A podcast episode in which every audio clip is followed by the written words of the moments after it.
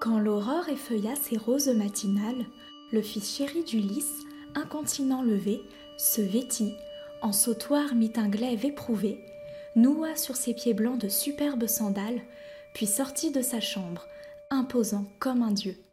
Il ordonna de suite aux héros, à voix claire, d'appeler tous les Grecs au conseil populaire. Les héros d'obéir, ceux-ci de tarder peu. Télémaque, aussitôt la foule réunie, marcha vers l'assemblée, une lance à la main. Deux limiers vigilants lui tenaient compagnie. Pallas l'avait doté d'un charme surhumain. Et tous les habitants l'admiraient au passage. Sur le trône il s'assit, chaque ancien s'effaça.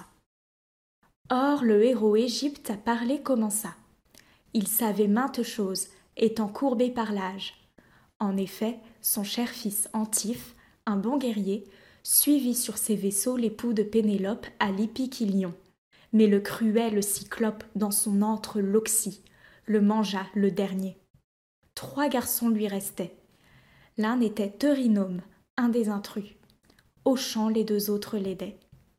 Mais le sort de l'aîné torturait le pauvre homme. Ah donc il dit ces mots que des pleurs saccadaient. « Itassin, qu'on me prête une oreille propice.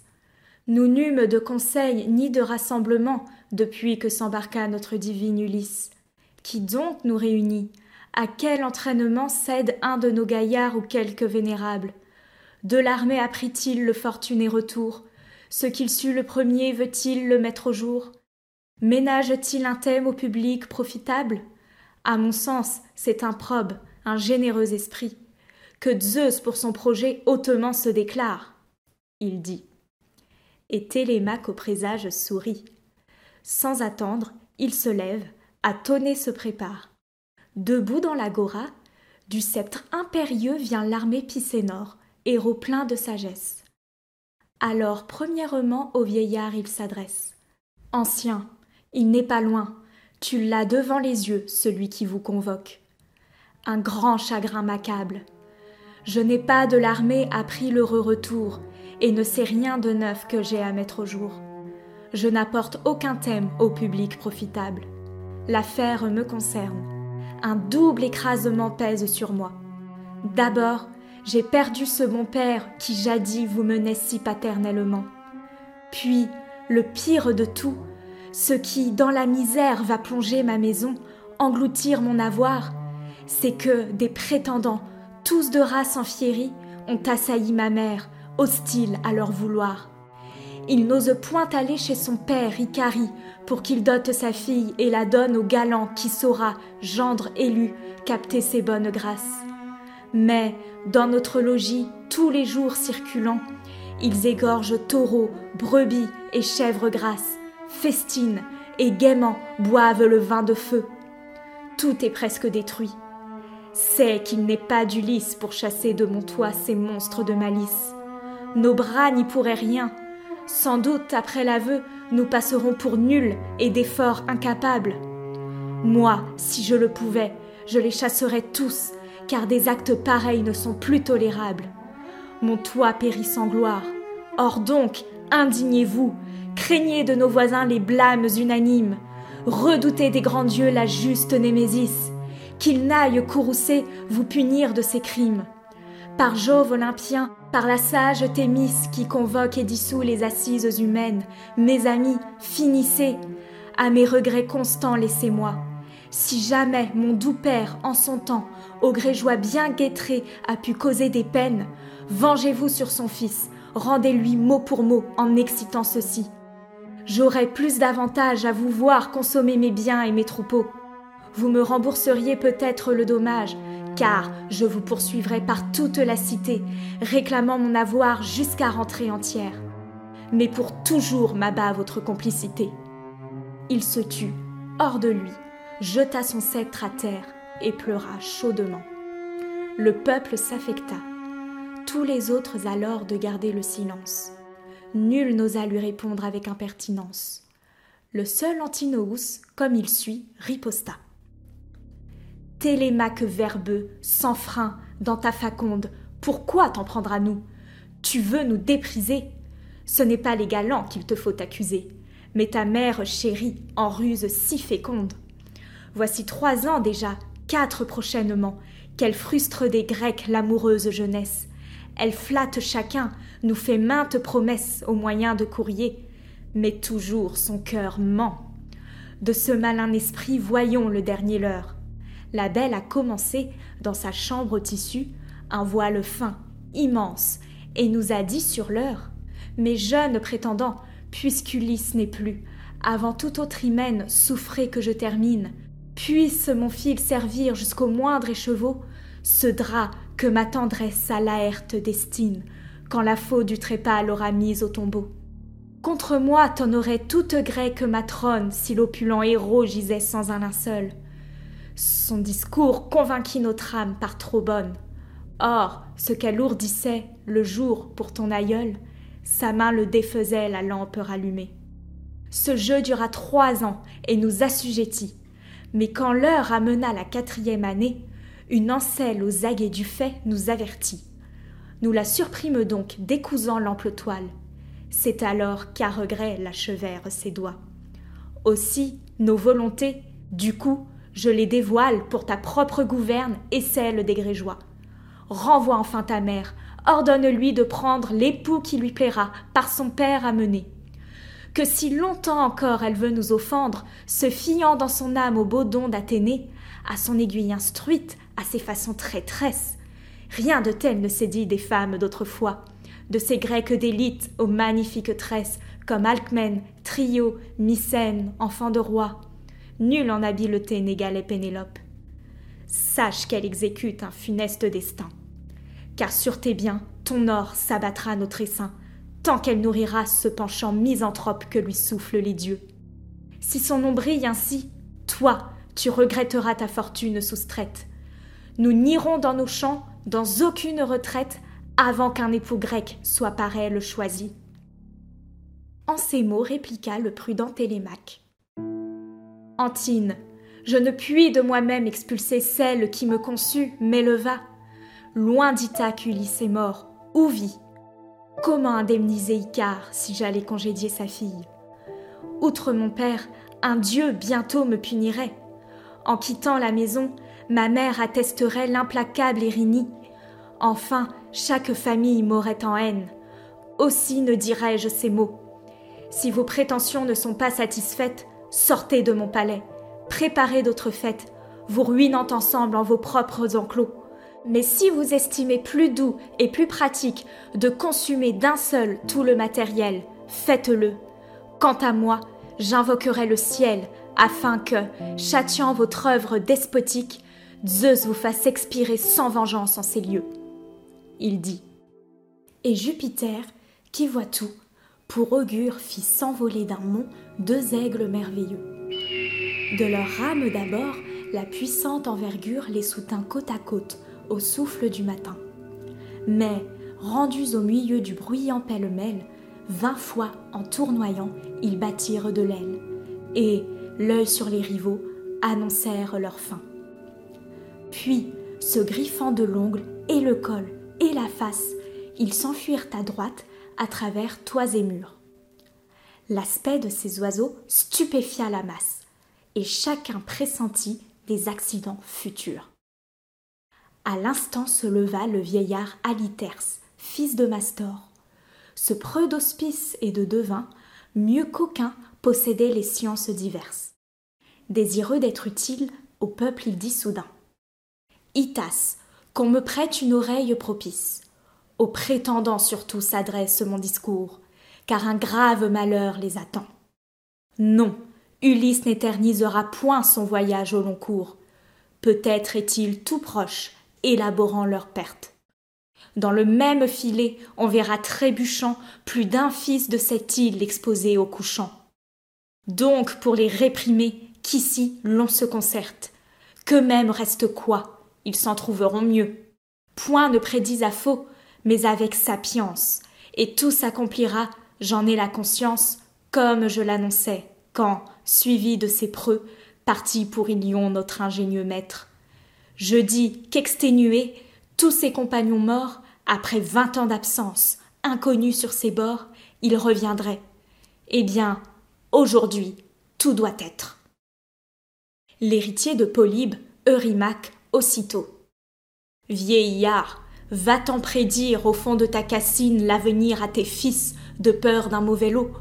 Sur ce point, mieux que toi, bien mieux, je vaticine. Une foule d'oiseaux vole au ray du soleil, sans rien nous présager. Au loin d'ailleurs, Ulysse trépassa. Plût aux dieux que ton sort fût pareil. Tu ne déploierais pas cette morgue d'hospice et n'exciterais point Télémaque irrité dans l'espoir qu'il fera quelque don à ta race. Mais je te le prédis en toute sûreté. Si par ton vieux savoir, ta parole fallace, tu pousses ce jeune homme à d'outrageux débats, sa chance n'en sera d'abord que plus vilaine. Puis de ta prophétie il ne jouira pas. Toi, l'ancien, nous saurons l'infliger une peine amère à recevoir, terrible à supporter. Voici comment il faut que Télémaque opère. Qu'il expédie enfin Pénélope à son père. Il trouvera l'époux et saura présenter la belle dot qu'exige une fille qu'on prône. Car les galants, je pense, à leur rude pourchas ne vont pas renoncer. Nous ne craignons personne, pas même Télémaque avec son beau fracas.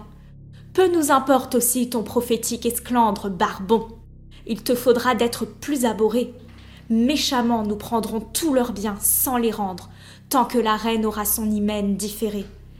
À nous contraindre, nous, qui vivons dans l'attente, sa vertu nous oblige, et l'on s'est interdit l'amour d'autres beautés dont la main est tentante. » Le prudent Télémaque, alors, lui répondit « Eurymaque, et vous tous, illustres Phylogame, vous ne me verrez plus priant ni sermonnant. Les dieux, les Achéens, savent tout maintenant. Mais, tôt, pourvoyez-moi d'un navire à vingt rames, afin qu'à main rivage il aille me poussant. Je veux courir à Sparte, à Pylos je veux tendre, pour rechercher mon père, indécouvrable absent, pour voir si l'on m'en parle, et si je puis entendre cette voix de Jupin qui fait l'homme immortel. Mon père est-il en vie, et déjà même en route, je dois attendre un an, quelque effort qu'il m'en coûte. Mais si finalement son trépas est réel, alors en vérité, rejoignant mes murailles, j'élèverai sa tombe et, tout rite observé, j'inviterai ma mère à d'autres épousailles. » À ces mots, il s'assied et Mentor s'est levé. Jadis, en s'embarquant, l'irréprochable Ulysse chargea ce vieil ami du soin de sa maison et plaça tous ses biens sous sa haute police. Désireux d'être utile, il parla sur ce ton. « Itassin, qu'on me prête une oreille attentive. Que nul roi couronné ne soit dorénavant doux, affable, correct, d'équité positive, mais se montre toujours cruel et décevant, puisqu'aucun d'entre vous n'a gardé la mémoire de ce divin Ulysse, au joug si paternel. Après tout, peu me chaud que leurs fourbes notoires inspirent aux poursuiveurs maint acte criminel, car ils vont ruinant, au péril de leur tête, le palais d'un monarque enterré selon eux. Mais j'en veux au public de vos langues muettes. Vous ne réprimez point par des discours nerveux ce petit corps d'intrus, quand pour vous est le nombre. » Léocrite, le fils d'Événor, à cela. « Irasciblement tort, vieux fou, qu'as-tu dit là pour nous faire assaillir? Nous pourrions sans encombre défier tous les chocs quand nous jouons des dents. Si tout à coup, chez lui, le même roi d'Ithaque nous trouvant attablés par une brusque attaque songeait à démolir les nobles prétendants, du retour désiré ne jouirait sa femme, car, en se mesurant contre tant de rivaux, tristement il mourrait. Donc folle l'État réclame. Mais allons, que chacun retourne à ses travaux. Alitherse et Mentor, vieux compagnons d'Ulysse, de son fils presseront le maritime exploit. Mais au lieu de partir, je crois que ce novice recevant des courriers restera sous son toit. » Cela dit, vivement, il rompit l'assemblée. Dans sa demeure alors rentra tout Achéen. Chaque galant courut au seuil odysséen.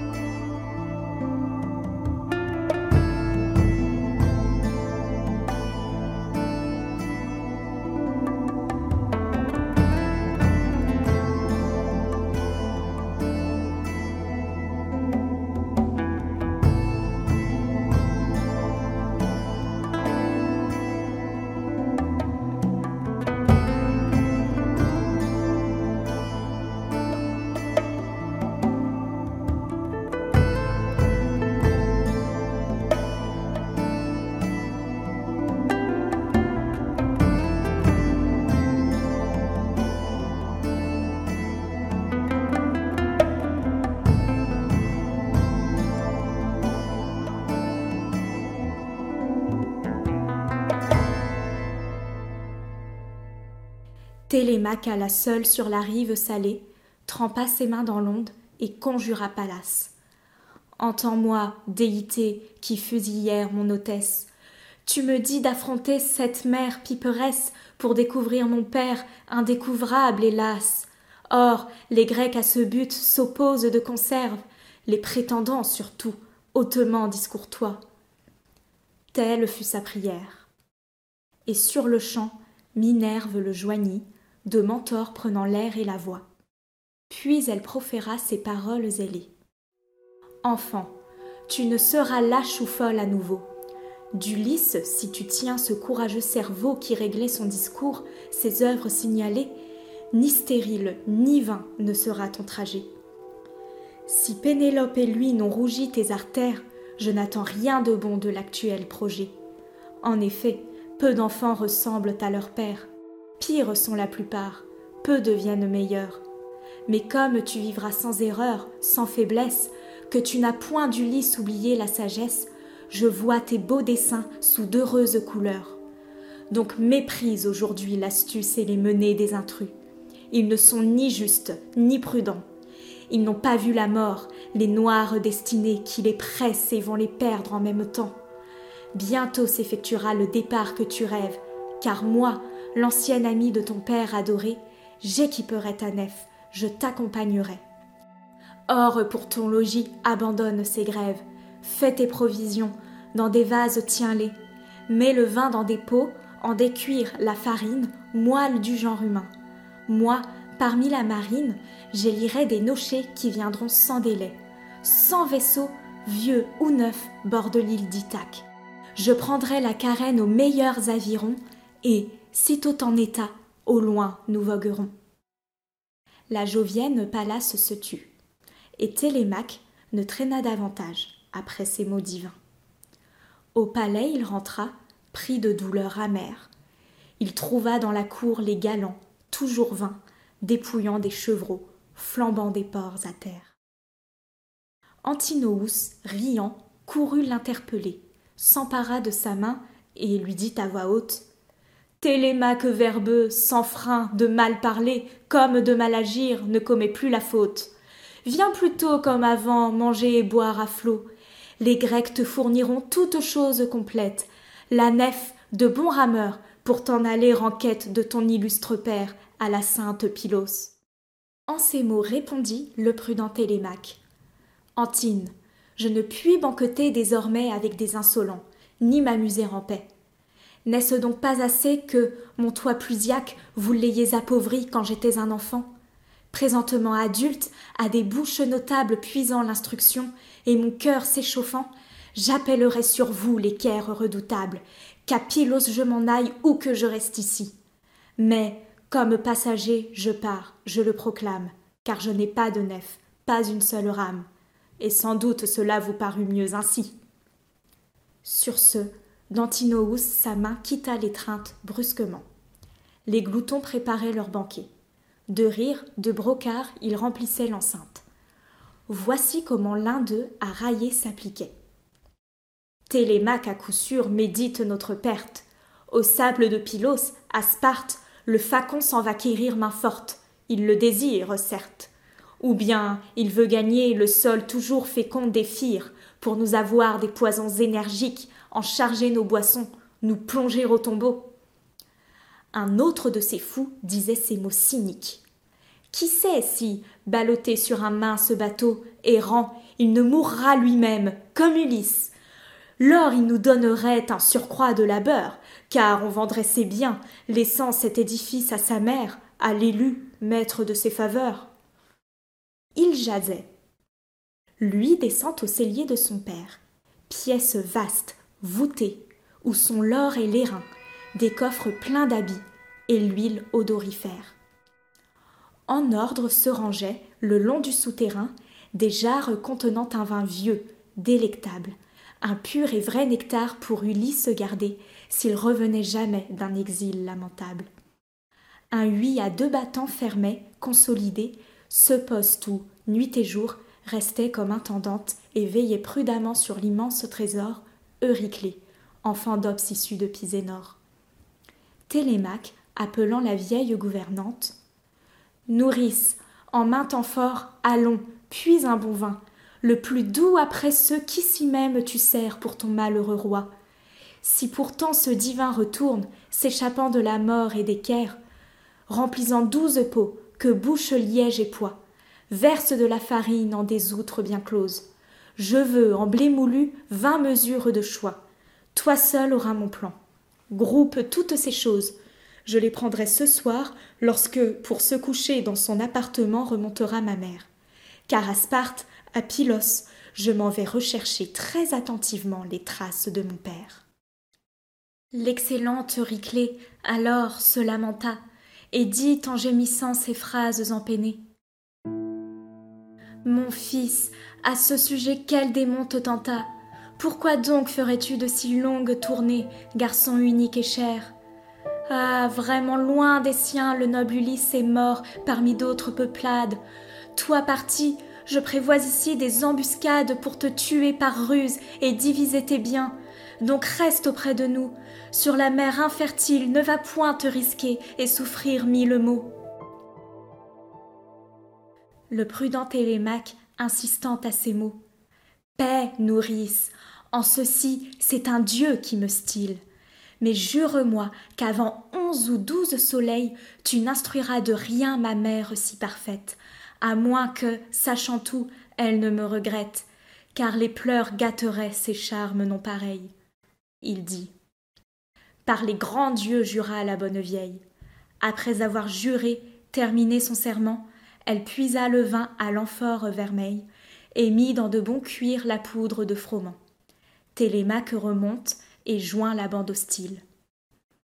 Or, voici ce que fait la déesse aux yeux pairs. Sous les traits du jeune homme, elle parcourt la ville et partout accostant des promeneurs divers, les cite pour le soir sur son bateau stellaire.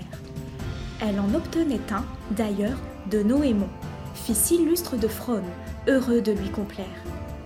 Le soleil se coucha, l'ombre remplit l'horizon. Minerve tire alors le navire vers l'onde, le pourvoit du gréement pour la mer opportun et l'ancre au bout du port. Tout son robuste monde l'entourait et son verbe aiguillonnait chacun. La déesse aux yeux pairs imagine autre chose. Du généreux Ulysse, elle atteint le palais, s'approche des buveurs, de pavots les arrose. Abusés, de leurs doigts tombent les gobelets. Tous alors se levant, la paupière alourdie, se hâtent vers leur toit et cèdent au sommeil. Reprenant de Mentor les traits, la voix hardie, Minerve au Jouvenceau donne aussitôt l'éveil et l'invite à quitter sa belle résidence. Télémaque, déjà tes rameurs bien guettrés sont assis sur leurs bancs, réclamant ta présence. Allons, ne restons pas plus longtemps arriérés, Pallas Minerve dit. Et soudain, le précède. Lui, de la déité, suit les pas résolus. Arrivés à la nef, au bord de la mer tiède, ils trouvèrent rangés leurs compagnes chevelus. Télémaque, avec feu, les harangue de suite. « Amis, vite, apportons nos vivres, tout est prêt dans mon logis. Du cas, ma mère n'est instruite, ni ses femmes non plus, rien qu'une à mon secret. » Il dit. Va le premier, tous suivent, pleins de verve. Les vivres transportés dans la solide nef, on les plaça, selon l'avis du jeune chef. Télémaque gagna le pont après Minerve, qui prit place à la poupe, et sur le même rang il s'assit. Les marins délièrent le câble, et, montant tour à tour, chacun fut à son banc. Pallas les appuya d'un vent très favorable, l'âcre zéphyr, clairon du gouffre ténébreux. Excitant ses nochers, le fils chéri d'Ulysse les dépêche aux agrès. Eux, prompts à leur service, dressent en un moment, au fond du coursier creux, le grand mât de sapin qu'étreignent des cordages. Puis ils tendent la voile avec du cuir tressé. Zéphyr la gonfle au centre et, le bateau lancé, l'onde pourpre mugit autour des bastingages. La nef, coupant le flot, poursuivait son chemin. Tous les agrès fixés sur ce coureur modèle, l'équipage, emplissant des cratères de vin, fit des libations aux dieux, troupe éternelle, mais surtout à Pallas, la fille de Jupin. Elle, restant à bord, veilla jusqu'au matin.